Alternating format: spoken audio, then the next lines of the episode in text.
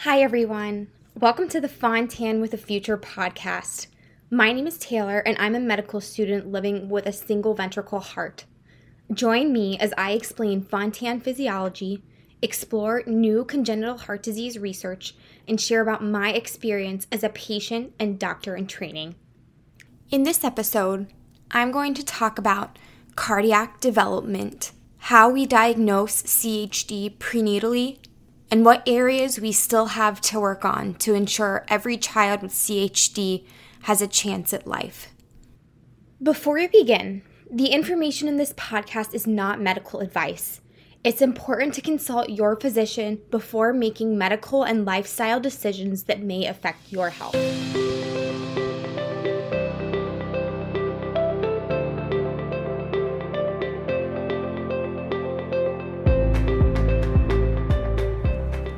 Hi, everyone. Welcome back to the Fontan with the Future podcast. I'm so excited to bring you another week of content, and I'm especially excited about this topic today CHD diagnosis.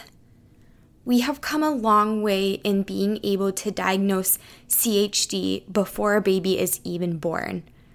Through ultrasounds, screening for risk factors, and genetic testing, we can determine a lot about a child's anatomy and what they might experience after birth. Before we start going into all of the imaging and tests that we can do, I first wanted to share a little bit about cardiac development. Embryology, or how a fetus develops in the mother's womb, is very complex. There are lots of moving pieces as the body slowly forms and takes shape. Fetal heart development actually occurs within the first few weeks of conception. If you can imagine, the heart starts out as a very long tube and it slowly starts to loop and turn around itself. Eventually, walls form inside of this tube to create separate chambers, which will eventually be the atria and the ventricles of the heart. During this time as well, vessels begin to grow to create what will eventually become the superior and inferior vena cava, as well as the aorta and pulmonary vessels. By about five and a half to six weeks, the fetal heartbeat can first be detected. Sometimes it can be pretty quiet, so moms may not necessarily be able to hear it till six or seven weeks, but we know that that's usually around the time that cardiac activity begins.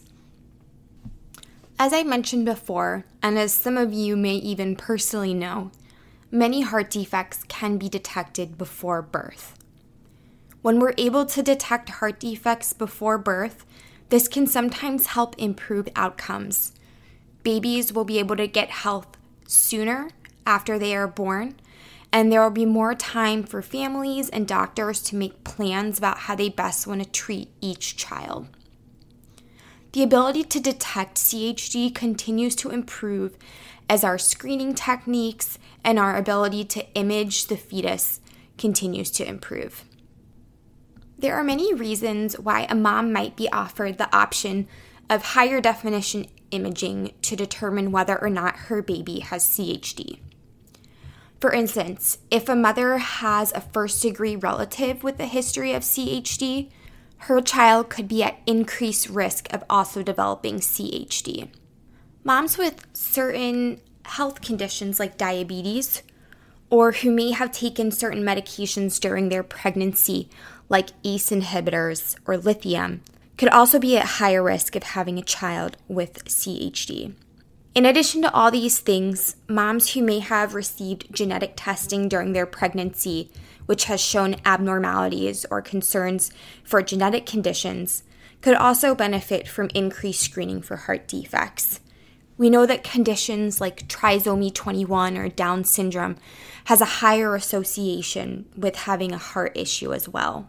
There are other pregnancy considerations like people who might be having twins or people who see that there are other extra cardiac defects on anatomy scans. For instance, if a baby is seen to have what we call an omphalocele or a defect on their stomach, that could also potentially indicate that they have multiple physical defects, including a heart defect.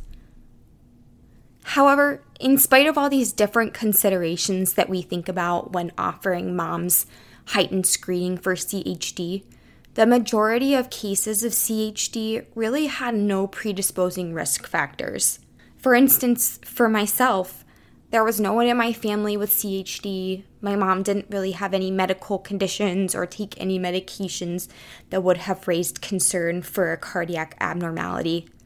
And I know many others share a similar story in which the diagnosis of CHD was a complete surprise and was really not indicated by any of their medical history, family history, or any other factors in the pregnancy.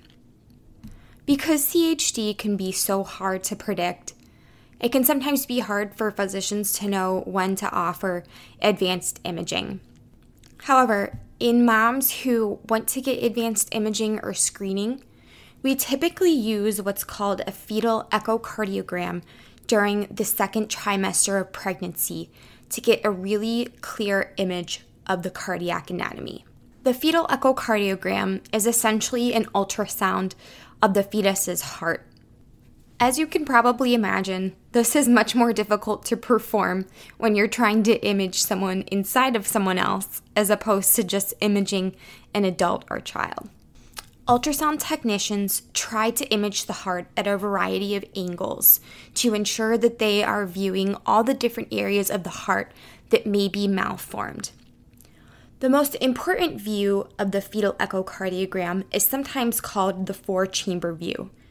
This is when the ultrasound probe can detect the heart with each individual chamber visualized. This is kind of the stereotypical picture you might think of when you're looking at an illustration of the heart somewhere. There's also other views that are important to get as well. Another view called the outflow tract view is a view that can image the areas where the blood is flowing out of the heart, namely out of the heart into the pulmonary vasculature, as well as out of the heart into the aorta into the body. These views can sometimes be more challenging to detect, depending on the positioning of the baby within the mother, as well as the mother's body. It can be very hard to orient the ultrasound probe in such a way to be able to see everything fully. When it comes to detecting CHD prenatally, there can be a lot of variety in the detection rates that we see. The most common heart defects detected are usually those that are single ventricle anomalies. For instance, babies who might have hypoplastic left heart syndrome or hypoplastic right heart syndrome are typically more easy to detect. When you have a nice four chamber view of the heart, it can be pretty clear if there's one chamber that looks as if it's not functioning well or appears much smaller than the other chamber. However, there are other heart defects that can be much more challenging. For instance, if there's something like a pulmonary vasculature abnormality or some type of obstruction happening in the aorta or the pulmonary artery, this can be much more difficult to see, so there might be some questions about the accuracy of the imaging, or these things just may not even be detected, period. There have been many studies performed trying to determine the percentage of accurate detection prior to birth. There are some studies that have shown that the detection rate of CHD can range between 22.5 to 65.5%. This is a huge range, and also it's not very, very high. You would hope that we were getting closer to 90 or 100%. However, the detection rate is a little bit better for those with critical CHD, those babies who might come out with cyanosis, like I talked about in my last podcast. This detection rate usually ranges somewhere from 36 to 80%. However, again, this is still a really broad range. Studies have found that there are lots of variation in detection. This can be due to lack of access to good imaging for some families, the differences in ability of each technician, and also just the difficulty of navigating each unique fetal cardiac anatomy. It's also important to note that increased rates of detection can be seen at larger medical centers where there are typically more resources, more experienced technicians, and larger volumes of patients. Most of these studies I've looked at are from North America and Europe. They examined data that is from the early 2000s as well as the 2010s. So I must say that we have been seeing rates of detection continue to increase with each year. It's possible that future studies will show us that we've really been doing much better at detecting CHD. But still, given the critical condition that some of these babies can be in when they're born, it's so important to be able to detect all of these conditions accurately. If CHD is detected prenatally, families may be directed to receive care at prenatal counseling centers. For example, Children's Hospital of Philadelphia has a prenatal fetal heart program in which families can discuss options with pediatric cardiologists, cardiothoracic surgeons, and other healthcare professionals to help them make decisions about the health of their child. Some prenatal counseling centers offer options for mom to deliver directly at the children's hospital so their child can receive immediate care right after birth. It's important to note that every CHD diagnosed prenatally must be confirmed after birth. Although our imaging techniques have come a long way, performing an echo on a child after birth will give an even more accurate picture of what heart abnormalities they may have. Despite all of our efforts, there are still cases of CHD that are missed every year and must be detected after birth. Depending on the type of heart defect, children can present in different ways with different symptoms. Typically, in a child who may have a cyanotic heart defect, such as hypoplastic left heart syndrome, tricuspid atresia, or tetralogy of Fallot, they may be blue or cyanotic when they are born. There is a screening technique that is used in many areas right after birth to determine if a baby might have some type of cardiac defect. We will usually measure pulse oximetry or blood oxygen saturation levels to see if babies are properly saturating their blood. To do this, we will usually measure their pulse ox on their right hand as well as one of their feet. If there's a large difference between these two measurements, or if both measurements are very low, this will raise our concern for a potential cardiac abnormality and will lead to further interventions to ensure the child's health and safety. There are other signs to look for to diagnose CHD after birth as well. Babies with CHD may have difficulty with feeding. If you can imagine, pretty much the most strenuous thing a baby has to do is drink milk. Babies with CHD may be unable to finish feeding, may have a hard time latching on to a bottle, and may become very sweaty or blue when drinking. This, along with other things, can cause a baby to lose weight or fail to gain back their birth weight. Pediatricians sometimes classify this as failure to thrive. This essentially means that a child is not able to gain weight and grow as expected. If a baby does not already have the diagnosis of CHD, a pediatrician may continue to do further workup, like getting cardiac imaging and other blood tests, to try to make sure that they are not missing anything. Sometimes a heart murmur can be detected in babies, but this can be difficult to determine. Some babies and young children have what we call innocent heart murmurs. There might be a little bit of a buzz just because of how much blood is flowing through the heart at a healthy, normal pace. However, some pediatricians may be able to detect when there is an abnormal heart sound and want to look for more imaging. Ultimately, every child with a concern for a potential CHD will most likely get an echocardiogram to determine if there is any structural abnormalities that need to be addressed. Interestingly, there are still some people that may go all the way through adulthood without having their congenital heart defect diagnosed.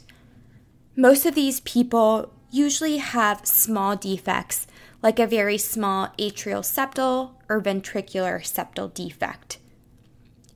If they're fortunate, these heart defects will never really cause any issues for them as they age. However, some small defects can over time cause some what we call cardiac remodeling in the heart, where we might see a thickening of ventricles or even a change of direction of blood flow, which can lead to later on cyanosis and other cardiac difficulties. Additionally, there's a very rare condition that can occur which might lead doctors to detect CHD in a much older adult. Some individuals may develop what we call deep vein thromboses, or basically blood clots in their lower leg vessels. Sometimes these blood clots can break off and travel to different areas in the body.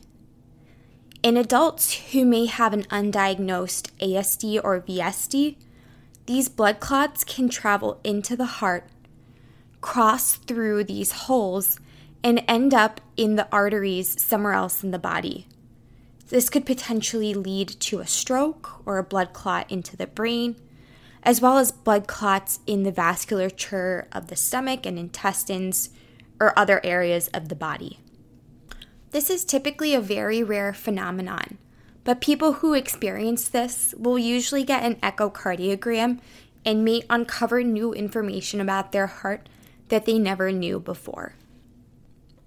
I share all of this with you today to celebrate the milestones and the amazing things that we have been able to do when it comes to detecting CHD in the womb, but also to show you the ways in which we still need to improve our rates of detection. Each year, we improve our techniques in being able to detect cardiac abnormalities using fetal echoes. There have also been even newer technologies considered, such as something like a fetal MRI, in which the baby's anatomy would be very clearly defined. However, some of these newer imaging techniques are pretty expensive and may not be necessary for every family with CHD. There's still a lot we need to learn when it comes to determining risk factors and knowing who to counsel about getting advanced imaging. It would be so nice if we could just give every single mother a blood test and be able to tell her definitively whether or not her baby has CHD. However, we're just not at that point yet, and we may never get there. I also share this information with you today to emphasize the fact that even if we may be able to define a baby's cardiac anatomy, we still are unable to determine or predict how a baby will do after birth.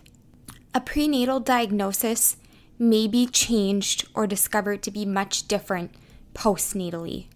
While we can make an assessment and plan to address the predicted cardiac abnormalities, we cannot predict or define a baby's quality of life or what abilities they may have.